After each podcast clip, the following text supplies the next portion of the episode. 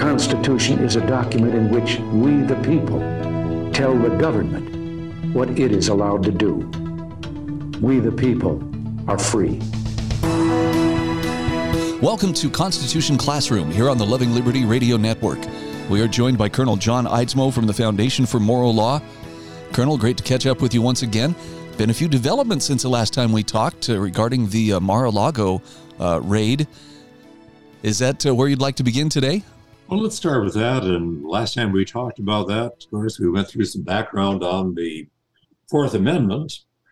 At that time, we were in the initial stages of this and knew there'd be a lot more breaking news every day since that time. So I'm going to review quickly and then we'll just go into some of the later developments.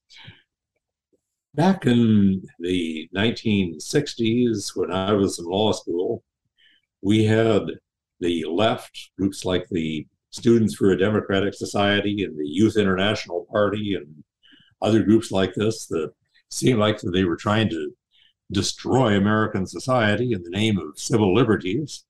And Nixon was elected on a campaign of law and order, and most of us as conservatives rallied to that banner and considered ourselves supporters of law and order against the breakdown of crime and lawlessness that we saw around us.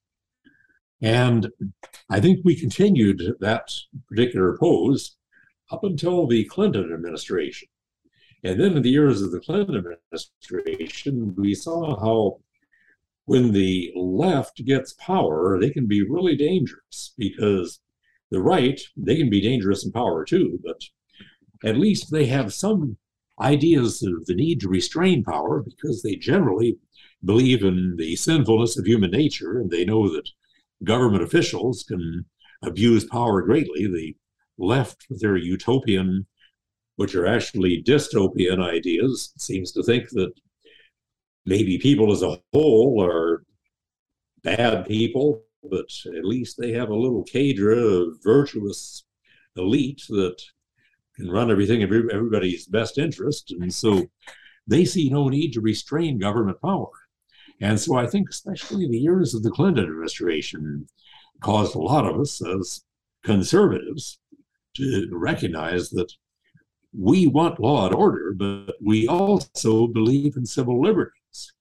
Or, as you might put it, law and order also means that the government, including the prosecutors, the judges, and the police, have to obey the law just like the rest of us. And the, some of these protections, like the protection of trial by jury, the privilege against self incrimination, the protection against unreasonable search and seizure, are for the protection of all of us. I remember in some of those earlier days, I was almost inclined, not totally, but almost inclined to the view that if the if I don't have anything to hide, I shouldn't have any concern about the government coming in and searching. Well, I've come to realize, as I think have many conservatives, that yes, we do want to keep the government out of our daily lives, and we don't want them intruding even if we don't have anything, at least anything that we know of to hide. And it's also true that as complex and numerous as the laws and regulations are today, they can find a violation on the part of just about anybody if they look hard enough. And rather than just combing through everybody's files to find some comma out of place that they can prosecute for, I think our view is that no, they should be looking for obvious legal violations, obvious crimes, but not trying to make criminals out of normally law abiding people. So I think with that, there has come an increased respect on the part of conservatives for civil liberties and constitutional rights, even those constitutional rights that apply to criminal defendants. And that became especially true again during the Obama years. And now in the Biden years, we are seeing more than ever how the administration is weaponizing the institutions of government, particularly the FBI and others, in order to punish people that they would call dissidents, anti government people. We're not anti government, but we believe those in power are usurping functions of government that is not properly theirs. Anyway, the point I'm simply making is that we are concerned that our civil liberties are maintained. And that brings us to the raid that was conducted several weeks ago by FBI officials at former President Trump's complex, Mar-a-Lago, there in Florida. And quickly to look back on what the Fourth Amendment says, says the right of the people to be secure in their persons, houses, papers, and effects against unreasonable searches and seizures shall not be violated, and no warrants shall issue, but upon probable cause supported by oath or affirmation, and particularly describing the place to be searched and the persons or things to be seized. Now, a key word throughout the entire Fourth Amendment is this word unreasonable. It doesn't give us a blanket protection against all searches and seizures, only against those that are unreasonable. So, how do we determine what is an unreasonable search? Well, the first thing is that normally a search has to be based upon a warrant. That's not an absolute. There are some circumstances in which a warrantless search is allowed. For example, a search incident to a lawful arrest. If a person is arrested, the person doesn't have, the police officer doesn't have the time or opportunity to leave the person where he is and go down to the station to get a warrant and come back and search him. But we know that there's a need to search people incident to a lawful arrest because they could be carrying weapons, contraband. They could have evidence that they could destroy and root and things like that. So we recognize that search incident to a lawful arrest is what we call an exigent circumstance that justifies a warrantless search. And there are a few other such circumstances, none of which would apply here.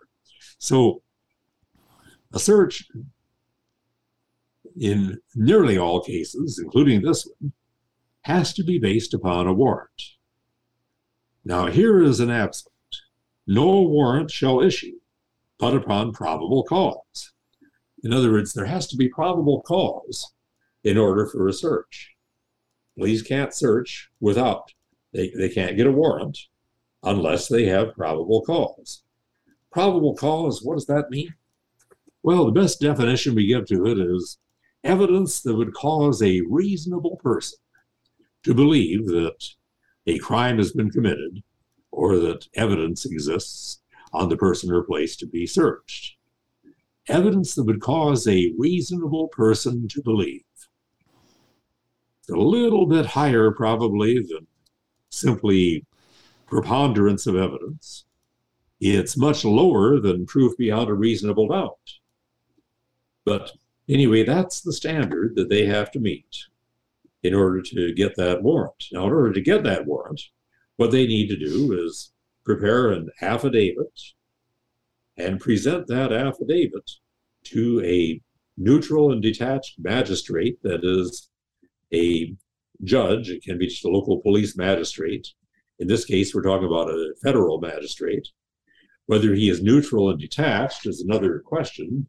Judge Reinhart was a strong contributor to the Democratic Party, to Obama on several occasions, had made several very, very anti Trump comments, had been the attorney representing some of Jeffrey Epstein's personnel. And so we have reason to question how neutral and detached he really was. But at any rate, an affidavit was presented to him that he concluded gave probable cause for a search. So he issued the search warrant. Now the question is did that affidavit really provide probable cause? We're going to have a lot of questions that are going to be litigated in the courts on this. They have the FBI at first did not want to release this warrant. They wanted it to be sealed for security purposes, but a Florida judge ordered them to release the affidavit. So they released a redacted affidavit. Now, by a redacted affidavit, we mean an affidavit that certain portions of it are whitened or blackened out, so you can't see them. There are sometimes reasons why certain things in an affidavit like this would need to be edited out possibly because of certain witnesses who have testified to certain things, whose lives and safety might be in jeopardy or who might be intimidated from testifying if they were known. And so sometimes there are reasons for redacting. Whether those are valid reasons or not, we don't know at this point. There's a lot of redaction here, but that is undoubtedly going to be an issue that's going to be litigated in the courts. And I see this whole case being in court for a long, long time to come, probably several years. I see it possibly ending up at the U.S. Supreme Court. Various things that what we can tell from the affidavit is that it said that there was evidence of obstruction of justice and process. That's very vague. What kind of obstruction? What kind of justice? What kind of due process? What is the evidence that they had of this? All of that is very vague, and that'll be litigated, I'm sure, but that's one of the things they claim. They further claim that President Trump had some classified materials. Part of the basis for concluding that was that earlier, President Trump and his staff had turned over to the archives some 15 boxes of material, and reading over those materials led them to believe that there could be more. How and why it led them to believe that, again, that's going to be a subject for a lot more litigation that is to come. The fact that they've gone through those 15 boxes that have been released earlier, well, you could argue number one, that's evidence that there could be more. Or you could argue on the other hand, number two, that that is evidence that Trump and his staff have been cooperative and that there's no need for a drastic procedure like this in order to get whatever else might be necessary. And anyway, another factor here too concerns the claim that there is classified material here. Well, the fact is, the president does have authority to classify certain documents and authority to declassify documents. Now, his authority to classify documents is subject to some limitations. Case of U.S. versus Nixon, for example. In that case, the Supreme Court, well, dealt with an issue as to whether Congress or law enforcement agencies and so on could be entitled to certain documents that Nixon had in his possession, documents that he said were classified. And the claim that President Nixon was making at that time was that his authority to classify documents was virtually unlimited. He could classify anything he wanted to class- classify, just stamp it classified, and nobody else can see it. Well, the court said that clearly is not the case.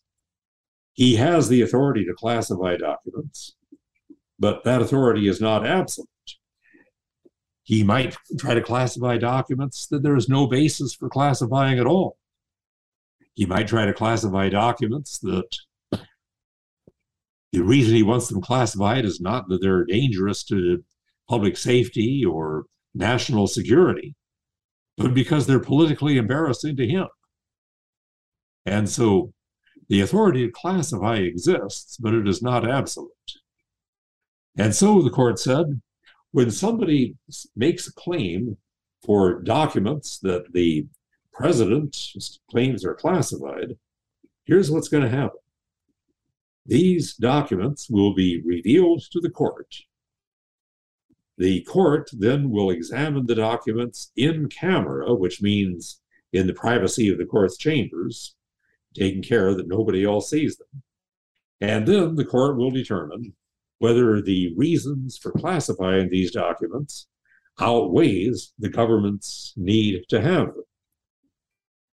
Anyway, so that's the procedure on classifying documents. But now, what about declassifying documents that are already classified? There, it's a little different. There, the president's authority to declassify a document appears to be absolute. The only question is does he have to go through any procedures to declassify it? And the answer, from what I can tell so far, this is another subject for litigation, is that there are procedures that the president normally would follow, but he is not required to follow them. The very fact of carrying those documents across the threshold out of the White House probably is sufficient to constitute declassification of them. Anyway, that being the case, the argument that there are classified documents here, they're going to have a hard time sustaining that and sustaining any claim that there was any probable cause to believe the president had any classified documents, when in fact they would be declassified by the time he got them. Also, you consider the time factor involved here, some year and a half since President Trump was in office, and it does take time to sort through all these documents and especially hard to do that in those closing months after the election and before the president's term ran out because the election was contested and still is contested. And so time to sort is also a factor to consider in determining whether it was reasonable to go through this search. Notice again, the Constitution does not protect us against all searches only against those that are unreasonable. And the fact of the president's past cooperation or non cooperation is going to be evidence concerning whether this search is reasonable under the circumstances. Then we have another question here, and that is whether or not the search exceeded the scope of the search. See, Article 4 again says that not only must the there be an oath and affidavit providing probable cause, but it must describe the place to be searched with particularity and the persons or things to be seized. In other words, they have to be very specific, or quite specific at least, about where they are going to search. And to be able to search the entire Mar-a-Lago complex well, that seems to go beyond the scope of what the search would have been reasonable at. Searching through Melania Trump's closets and so on, like that, whether there's any justification for that, I personally think the FBI is going to have a hard time finding that this was justified, that there was any need for extending the search that far. There were other things taken during the search, including some of the president's private papers, including including passports. And that could have been accidental, but at any rate, all of this would be evidence that even if there was probable cause, and even if the magistrate truly was neutral and detached, and even if the warrant was valid, the search may still have exceeded the areas designated in the warrant as the persons or places to be searched or seized. A lot of those issues are going to come up, but we still have the question here are we dealing with issues here of a double standard? After all, you look at Hillary's 30,000 emails that were deleted.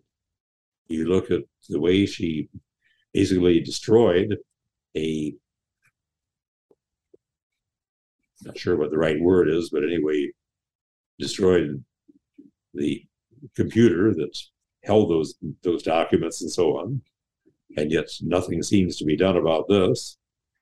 The FBI's lack of interest in the things that Hunter Biden has been doing. It seems like there is a double standard. And you have to remember that sometimes people in the FBI are not directly responsive to those who are in power over them.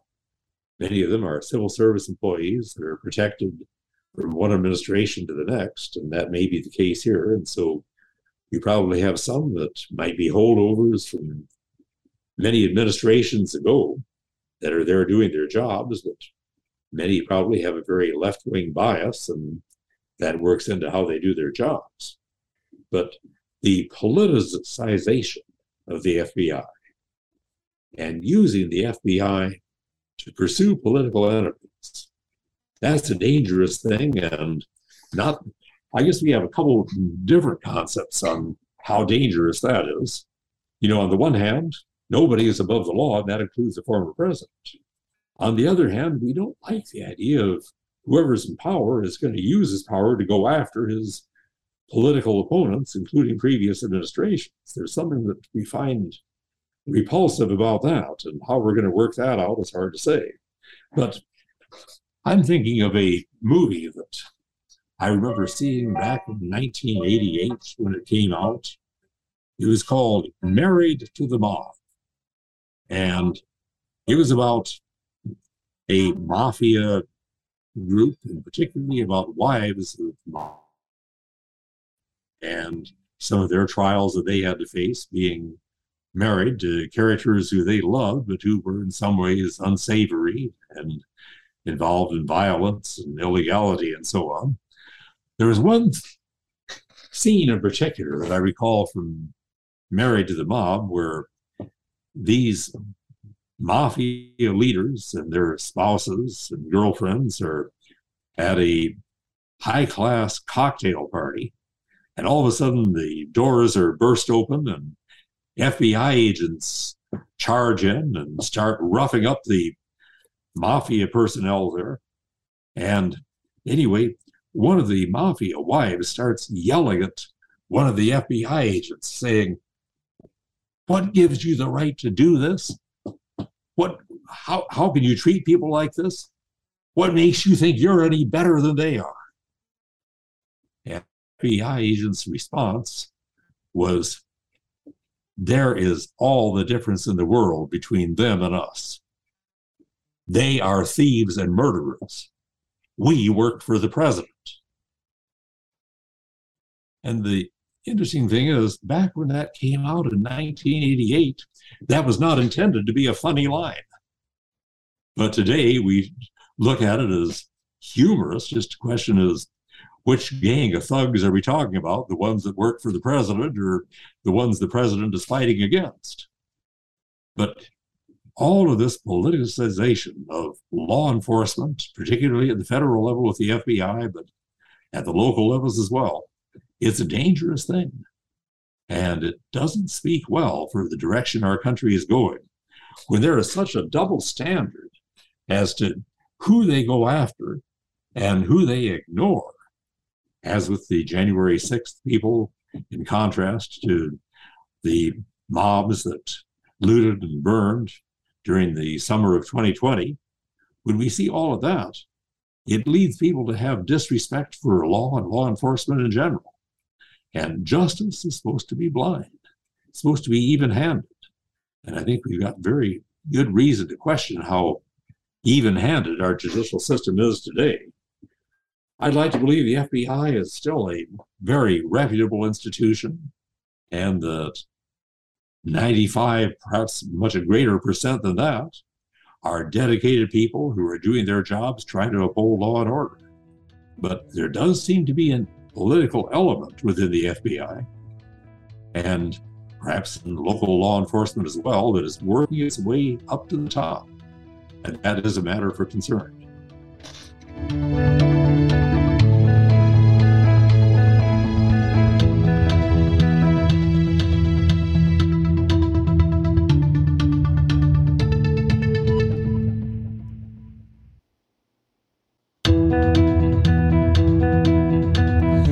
Back to Constitution Classroom. We are with Colonel John Eidsmoe from the Foundation for Moral Law. And, Colonel, very, very interesting take you have on uh, some of the legalities behind the Mar a Lago raid. I understand there's some other stuff that you've been working on that uh, is of great interest. Tell, tell me about that. We've had a lot of cases coming out here at the foundation, still coming back to the old COVID issues.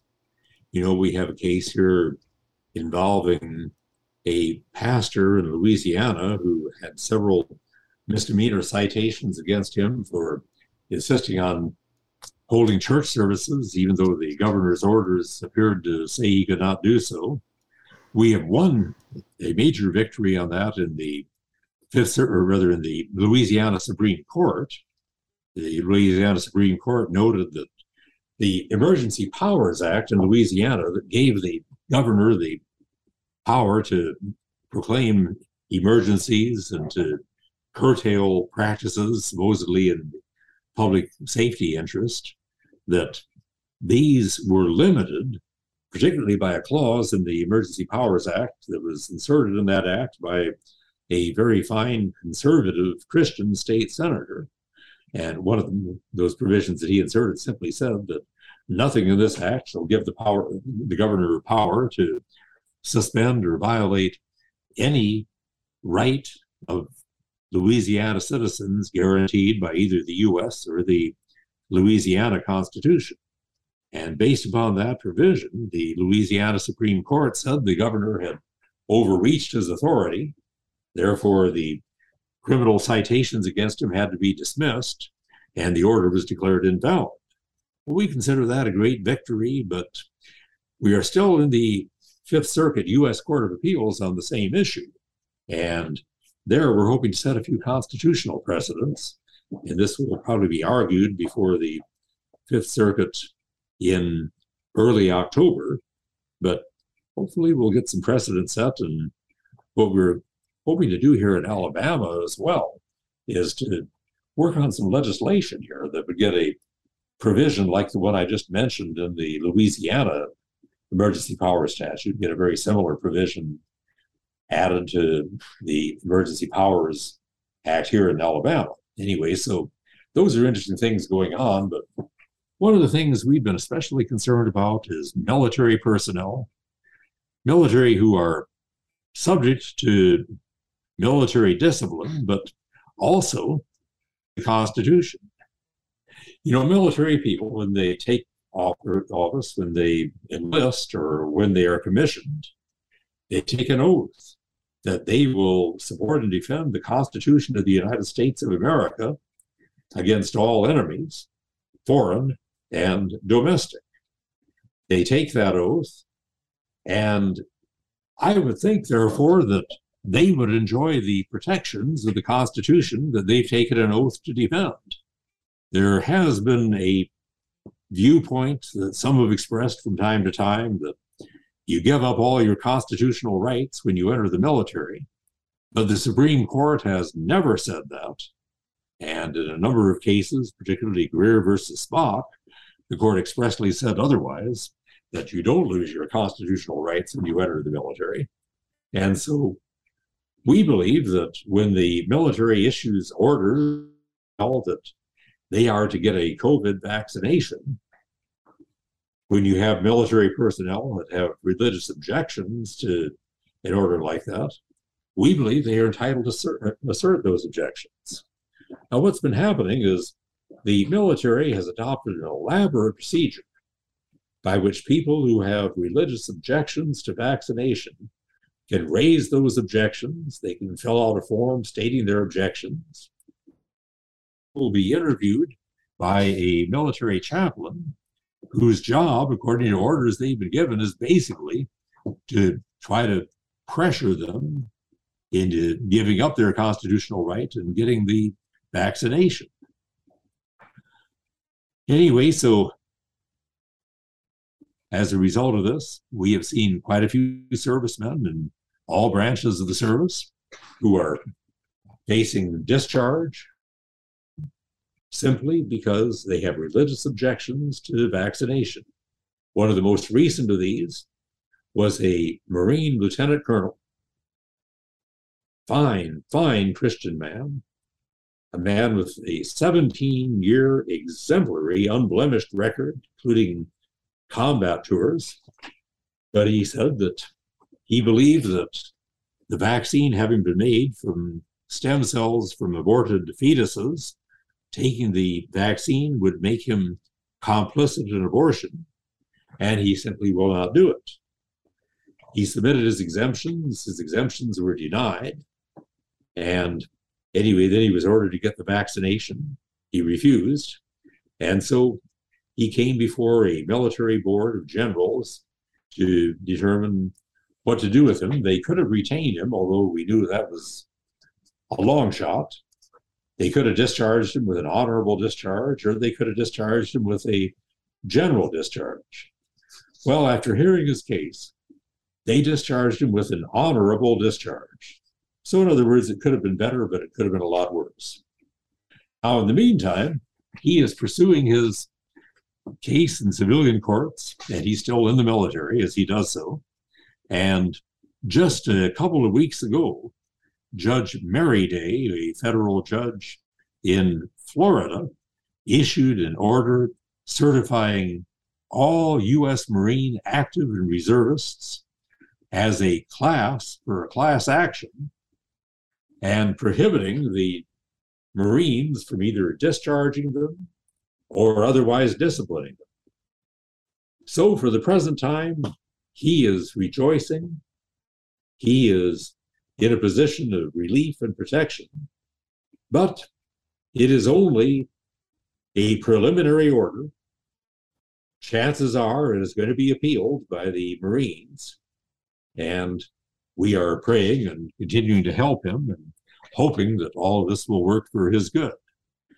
We have a similar matter involving Navy SEALs in Florida and involving Air Force officer in Georgia, and both of these have now been made into class actions. And so we now have preliminary orders that protect all members of the Marines, all members of the Air Force, and all members of the Navy from having to undergo vaccination if it violates their religious convictions. We don't have a similar order yet for the Coast Guard or for the Army, and those are being worked on.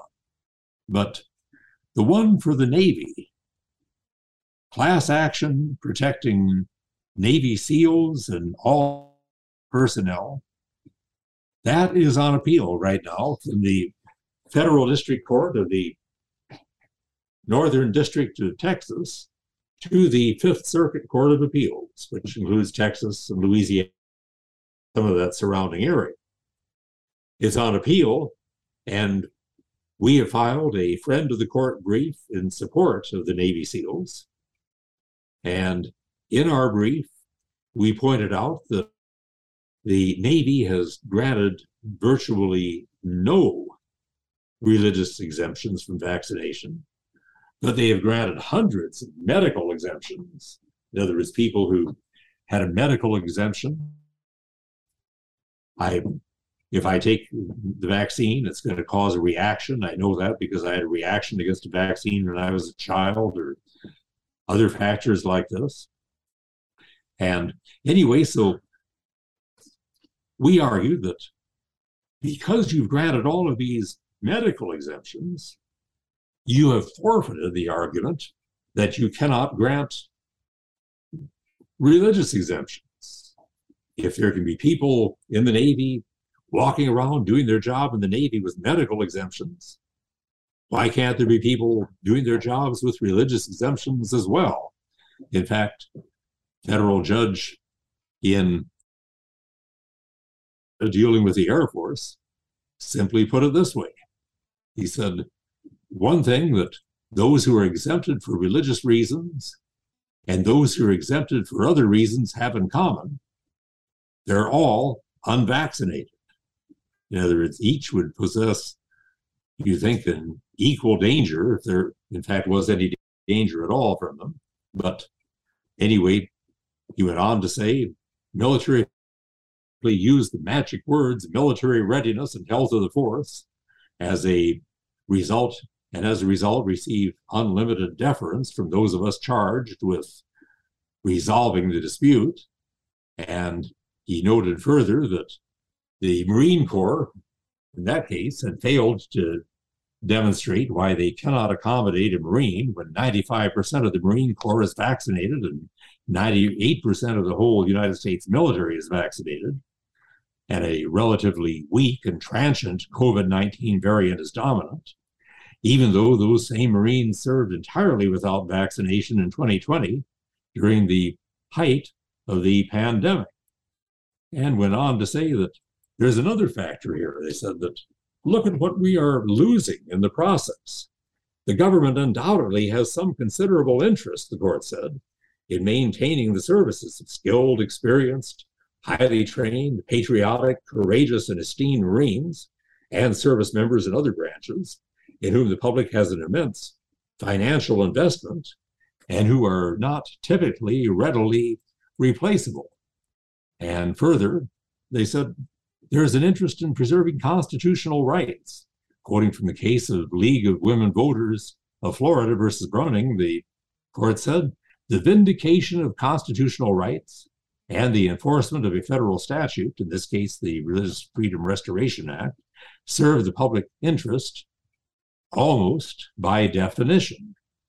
And finally, the court simply said the record fails to demonstrate any meaningful increment of harm to national defense likely to result because these Marines continue to serve as they have served, unvaccinated, but in accordance with proven, rigorous, and successful safety protocols.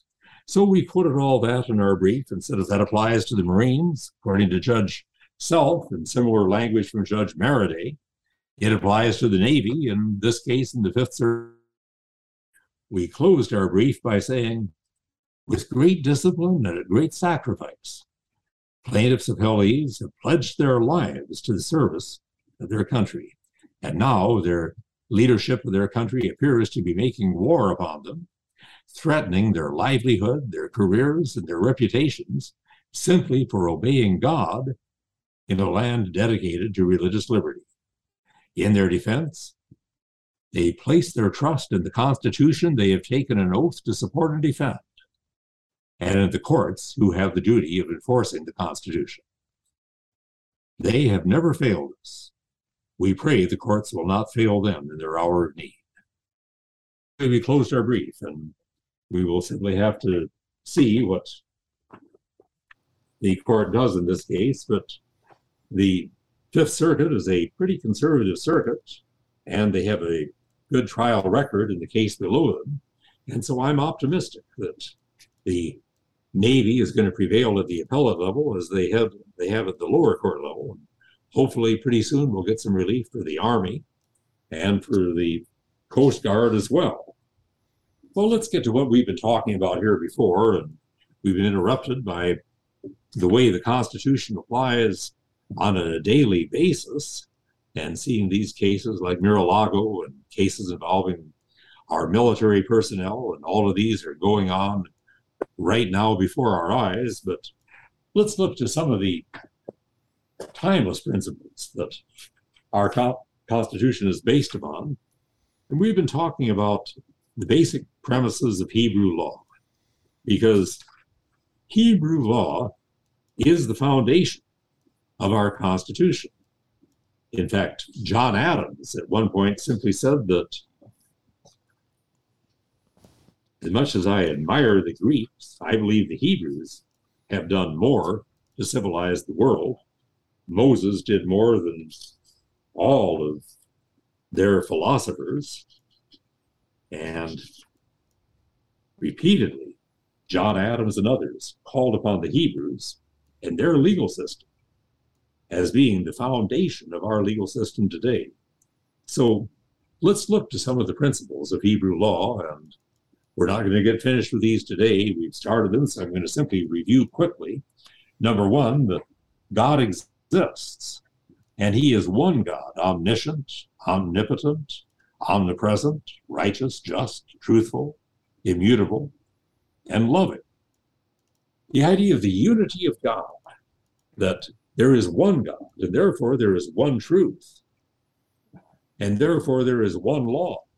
We don't have to deal with conflicts between the law code given by Marduk of the Babylonians, or Baal of the Canaanites, or Ra of the Egyptians, or Zeus of the Greeks.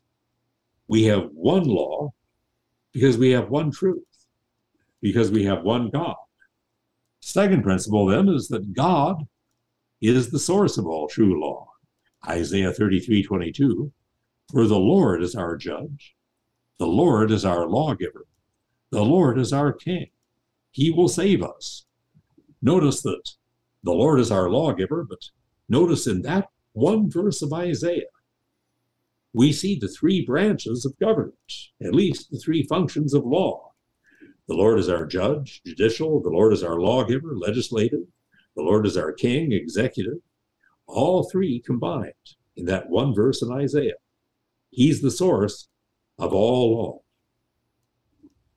Third, that law reflects the will and character of God. We sometimes ask the question are God's laws good because he gave them? Or did he give them because they are good? And the answer to that question is yes. In other words, yes to both. Simply, you cannot separate God and his character from his law. Yes, he gave just laws because he is a just God, and therefore the laws that he give would be just just laws. So unlike other nations where Marduk might have given a law code and we obey that code just for the sake because we don't want to get in trouble with Marduk, not necessarily because there's any particular value to those laws, but we obey them just to stay out of trouble. We obey God's laws because they are good. And we have sacrificed to cover sin.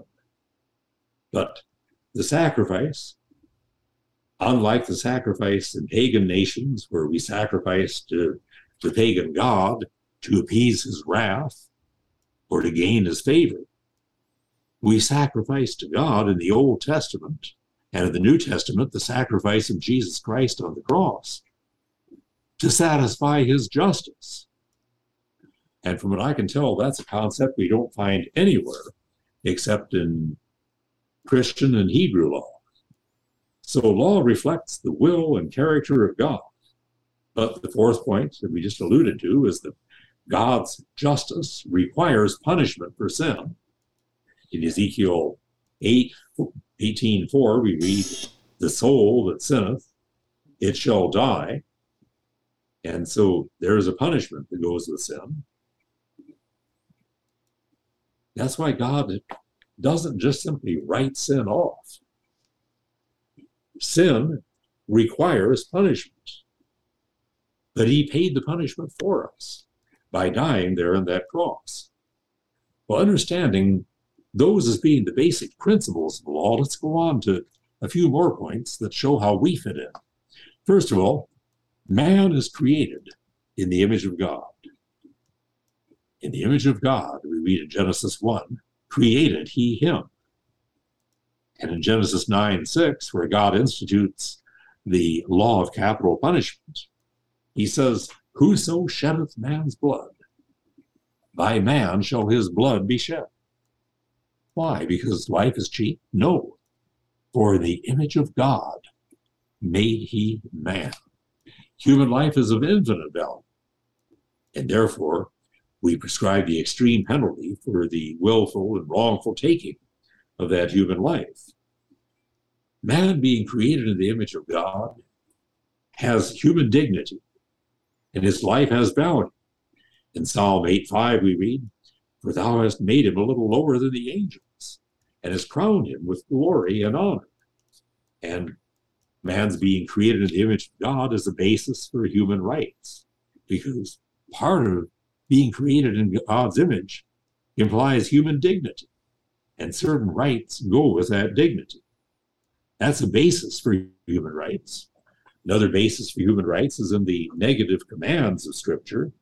For example, when Scripture says, Thou shalt not murder, it conveys by implication a right to life. When it says, Thou shalt not steal, it conveys by implication a right to property. But the sixth point then is that even though we are created in the image of God, ever since the fall, man has been and continues to be sinful. We don't live up to God's expectation. We don't even live up to the image that He created within us. In Psalm 51 5, we read, Behold, I was shapen in iniquity, and in sin did my mother conceive me. In Isaiah 53 6, all we, like sheep, have gone astray. We have turned every one to his own way. And the Lord hath laid on him, that is Christ, the iniquity of us all. So man is sinful. Now, because man is sinful, God has established human government. Purpose of human government is to punish crime and to preserve order.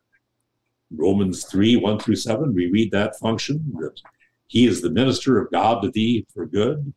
But if thou doest evil, be afraid, for he beareth not the sword of God or the sword in vain, for he is the minister of God, executing wrath upon those who do evil. Purpose is for punishment, but also for deterrence. In other words, civil government restrains the exercise of sin. Government can't take away the desire to sin, but it takes away the inclination to sin simply because we know that crime isn't going to pay. We consider robbing a store and we see there's a policeman on the street corner, and we know that if we rob that store, we're going to be arrested and put in jail. And so we decide crime doesn't pay. And so that's the purpose of human government to preserve order and also to punish crime. Criminals are to be punished. But before government may punish crime, and this is the eighth principle, great precaution must be taken to ensure that nobody is wrongly convicted. You know, we could see that a crime has been committed, we just take a bunch of people out in the street and, and execute them for it. Probably get the guilty person in the process, but a lot of innocent persons at the same time. But because these are human beings created in God's image, that is wrong. And so government has to take precautions to ensure that nobody is wrongfully convicted.